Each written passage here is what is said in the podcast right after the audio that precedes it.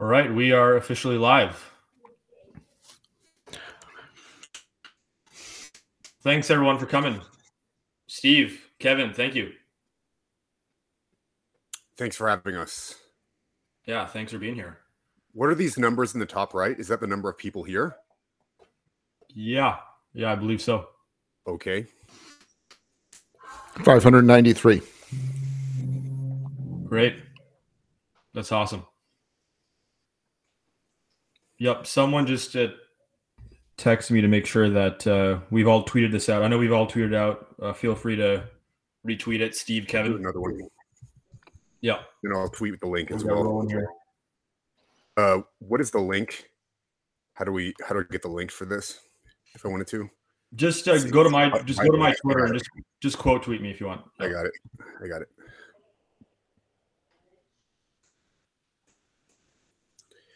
My computer's slow. I think it's overheating. So hold on.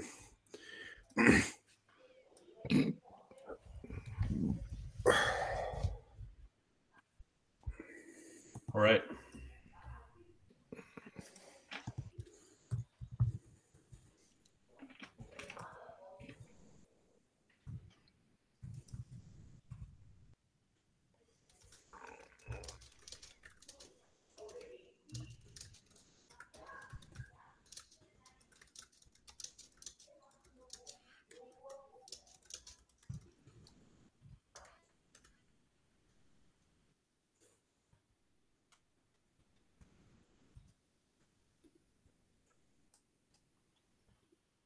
All right.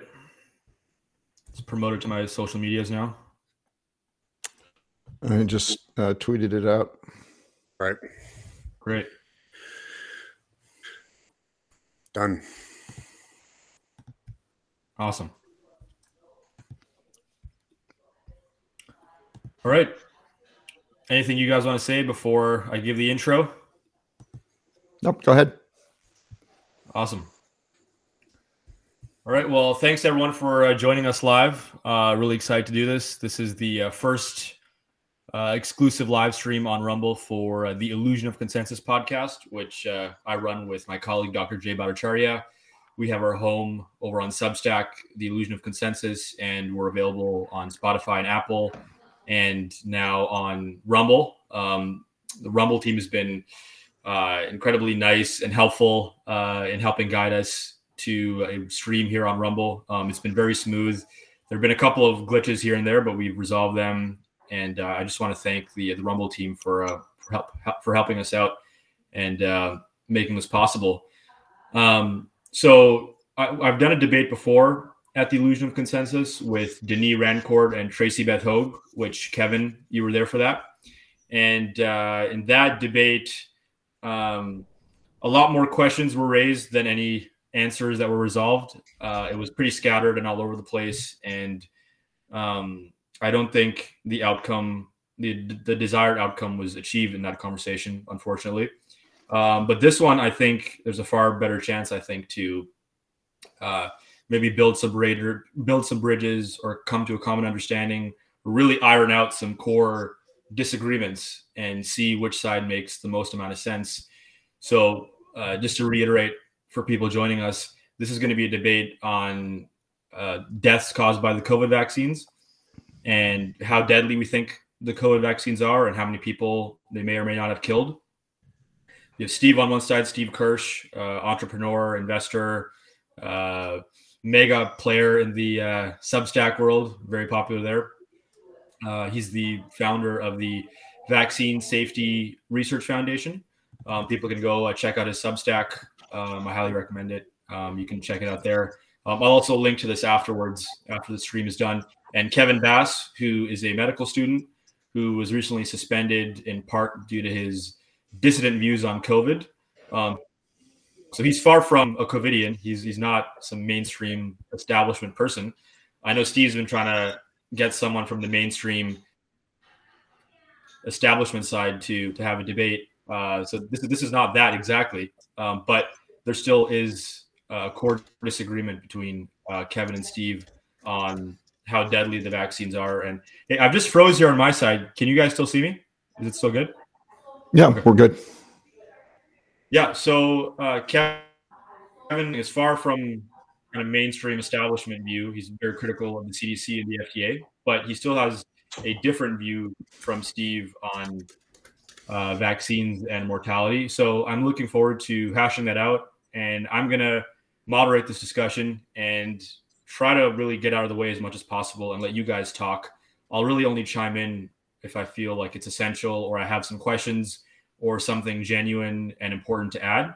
Um, but my job is not to like take sides or even give my opinions per se, but to try to help focus the conversation if needed or um, ask someone to simplify something if it's too convoluted. Um, my job is going to be to really facilitate this conversation. And honestly, I trust both of you guys, uh, unless I'm naive. I don't think I am, but I, I, trust both of you guys to be civil and friendly and kind to each other, and for this not to turn into an absolute shit show. Uh, you guys are both very nice people, so uh, I don't have any fears about that. Um, but yeah, I, am excited to to dive into this. Um, uh, Kevin, so I know you wanted to chat uh, just for a couple minutes, talk about um, recently what's been going on with you. I think it's very important to uh, mention that. Um, you were suspended from medical school in part because of your your views on on COVID, lockdowns, mask, and vaccine mandates. I know you wanted to talk about that just for a couple of minutes. So can you just um, just share what's going on a little bit, and then we'll get right into it. Yeah, I was, I was I was dismissed from medical school, so I was expelled, and it's entirely due to my uh, social media activity. It's not necessarily due to my views on COVID. I'm sure many people, and I know many people shared, or some of some people shared uh, my views on COVID, although uh, that's still a minority. Uh, there were pretexts invented, uh, and then things taken out of out of context, things uh, distorted in ways that are inc- incredibly uncharitable. Pretty much every single thing I did uh, was was viewed as uh, uh, as some sort of evil thing, and uh, ultimately got I got suspended uh, without a hearing. It's illegal. It's against the Texas Education Code. What they did to suspend me, no hearing, no legal representation, no uh, none of the timelines were were followed, and that's because they were trying to get me to a hearing that they ended up rigging. Um, yeah, and they'd been at they've been at that process for a good six months. Uh, I lost like the first hearing that I had, then I won the appeal because uh, they admitted that the reason that they uh, made the ruling that they did, uh, they didn't have any grounds for doing it uh, in the appeal. Uh, and then like they openly admitted that, but then they still said I had to be under the radar. Continued, and then they like they put me under the radar in a crazy way and told people to report me and stuff. So that that whole story is going to end up coming out. Uh, I've had the first part of or the, the, sort of the suspension part of the story up on your Substack, Rav, on the illusion of consensus.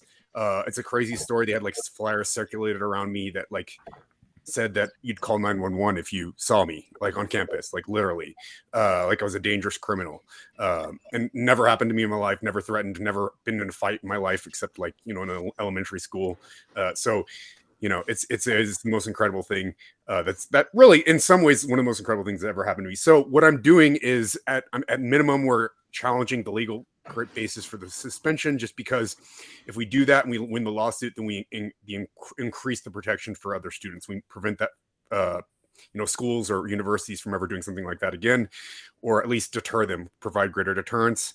Uh, i need a little bit of money to do that. Uh, my my uh, my GiveSend my GiveSendGo's in my article. I think we might be able to like link it or something maybe to this uh to this debate uh whenever this comes out.